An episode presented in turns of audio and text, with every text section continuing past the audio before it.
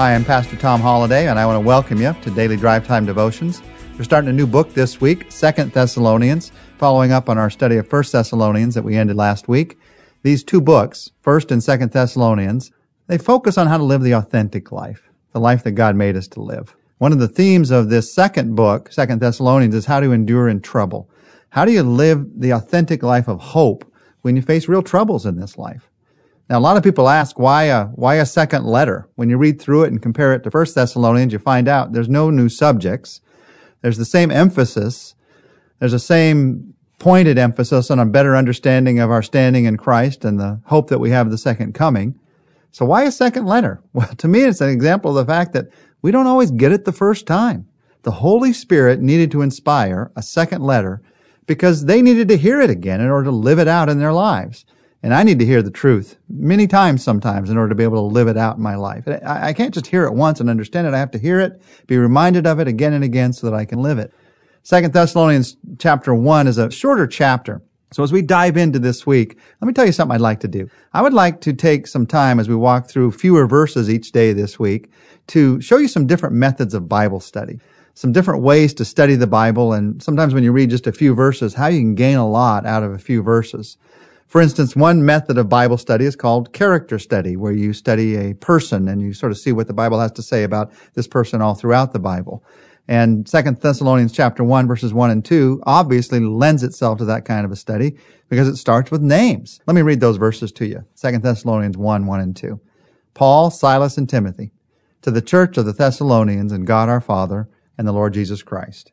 Grace and peace to you from God the Father and the Lord Jesus Christ. Now, remember, these two letters, 1st and 2nd Thessalonians, are the most personal of all Paul's letters in their beginning. He doesn't begin with a title like he does in all of his other letters. He just says Paul. And here it's Paul, Silas, and Timothy. And you read these three names, and they had had an influence in the beginning of the church, and so Paul writes from all of them in the encouragement of this church. As you read these three names, they lend themselves to a particular kind of Bible study called a character study. How do you do a character study? Well, it's pretty simple. You, look up the name of a person and you read all the verses that you can find about them. And as you read, you ask yourself some questions. Now, many times you'll ask yourself two or three questions about that person as you read. Here, since we have a shorter study today, I, would like to just ask one question. And I think this is the one question you should always ask in any character study. And the question is this. What can I learn about following Jesus from observing them? Now, sometimes the lessons are negative lessons. This is what I shouldn't do. Sometimes they're positive lessons. This is what I should do. But you ask the question, what can I learn about following Jesus from observing them? You go on to uh, one of the online concordances and you look up a name like Silas and you find out every time his name is mentioned in the Bible. And then uh, you follow through and learn what you can about him. Now, this starts with Paul. Paul, Silas, and Timothy. If you did a character study of Paul, we'd be here for weeks. That would be quite a study. From the book of Acts, we know very simply that Paul was a Pharisee, a religious leader who persecuted the church. And on the Damascus road, he saw the light and his life took an entirely different direction. From Paul, we learned that no one is beyond the point of making a radical change. But rather than focusing on Paul in this character study, I'd like to focus on those other two names, Silas and Timothy. And as we think about them, they remind me of four types of people who served with Paul or who were a part of Paul's life, I should say, in the way that he served. Four groups, I would say. Paul had in his life partners. He had mentors. He had friends. And in his ministry, he also had opponents. Partners, mentors, friends, and opponents. I'd like to take a quick look at each of those together, beginning with partners, because that's who Silas and Timothy were. They were partners of Paul in ministry. They were people who served directly with Paul. They actually served Paul in the ministry that he was in. Silas was a believer in the Jerusalem church who was sent with Paul and Barnabas to carry the news of the fact that Jewish believers were accepting Gentile believers into the church. Paul had gone down to Jerusalem to talk to them about whether they would accept Gentile believers, and they had said yes. And when they sent Paul back, they said, let's send Silas with you, a part of our church, to affirm what we believe. Well, Silas became friends with Paul, and he became his partner on his second missionary journey. As you read the life of Silas, you see the guy who sang songs with Paul in a Philippian jail, and that he and Timothy for a time worked together without Paul when Paul traveled off to Athens, sharing the good news with churches, starting churches. That's a quick, very quick bio of Silas. Timothy. Timothy, well, Paul called him his son in the ministry. Timothy was a Gentile whom Paul met on a missionary journey and then who began to accompany Paul. He went on several missionary journeys with Paul. To the Philippians, when he wrote to the Philippians, Paul said of Timothy, I have no one else like him who seeks after the interests of Christ. Uh, Timothy later served the church in Ephesus as a pastor, and that's when Paul wrote First Timothy to him. It was a letter sent to encourage him. He needed to encourage him not to be timid, not to let anyone look down on him because he was young.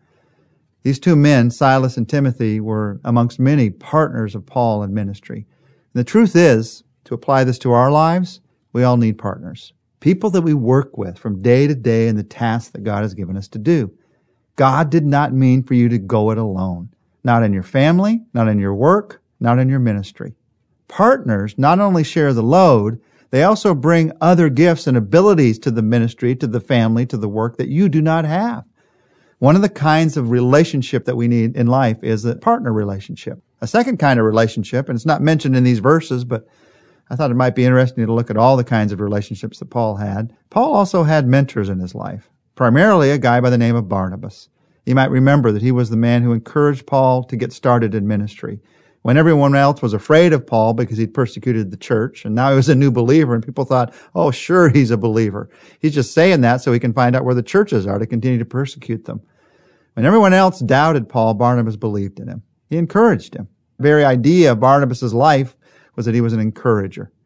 He gave Paul the encouragement that he needed at the start. He was with him in their first missionary journey together. Now it's interesting that although Barnabas encouraged Paul to get started, they didn't stay together all their lives.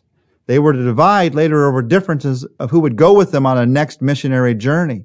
And that's a reminder to me that you rarely stay all your life with your mentor. You almost always move on. And that's good for you and that's good for the mentor. That's good for the mentor because they can continue to do their job and go do for someone else what they did for you. But it's also good for you because you often will have tasks that are different, that are what are in their heart. This idea that you're mentored by someone and have to stay with them the rest of your life is not a biblical idea. Paul had mentors and they worked together for a while that enabled him to get his start and his launch into ministry. Paul also had a third group. I would call them, I would call them friends in ministry.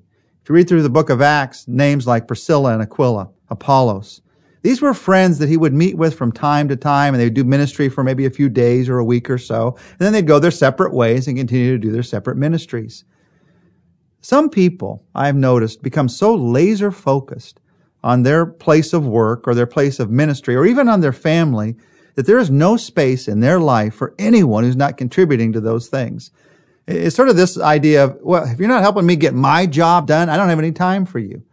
Well, that's unhealthy. That's unbalanced in the end because you need the broadening influence of friends who have the same heart, but they're expressing it in a different arena, in a different area of life. Paul had friends in ministry. He also had a fourth group. He had opponents. There were some who were enemies of what Paul was doing.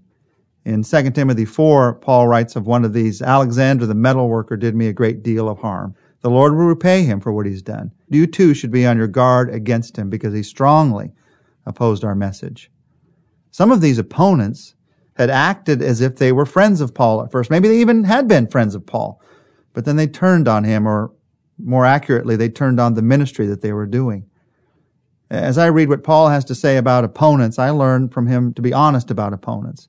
He admitted the hurt. He forgave the wrong. He was on his guard, and then he moved on. He admitted the hurt, said, this hurt me that this person has become an opponent of me. He forgave the wrong. He didn't allow it to hurt him in that way, to turn into bitterness. He told others to be on your guard against this person. He wasn't so naive as to not warn others about this person. You can forgive someone and still be on your guard to not let them do the same thing again. They have to rebuild trust. And then Paul would move on. He didn't get stuck on the opponent so that he could not do the ministry that God had given him to do. Paul had partners, he had mentors, he had friends, he had opponents. And when you think about your life, you have people in all these areas. As we spend some time together focusing on God in prayer today, would you focus on questions in your life about these four groups? When it comes to partners, just ask yourself before God, am I trying to go it alone? Am I trying to do it all by myself? Where do I need to get some partners? Where do I need to appreciate the partners that I do have? When it comes to mentors, ask yourself before God, am I accepting encouragement? Am I allowing others to help me to grow in the way Christ wants me to grow? In the area of friends, have I made space in my life to work with others whose focus might be different, but whose whose overall task is really the same, whose heart is really the same. Or maybe, maybe you need to talk to God about opponents. Are you ready to quit because someone has discouraged you, someone has disappointed you? Say to God right now, God, I admit the hurt. I forgive the wrong. Help me to be on my guard where I need to be, but also help me to move on. Jesus, we pray this together. We put this before you together in your name. Amen. Well, join us tomorrow. We're going to be looking at verses 3 to 4 of 2 Thessalonians chapter 1.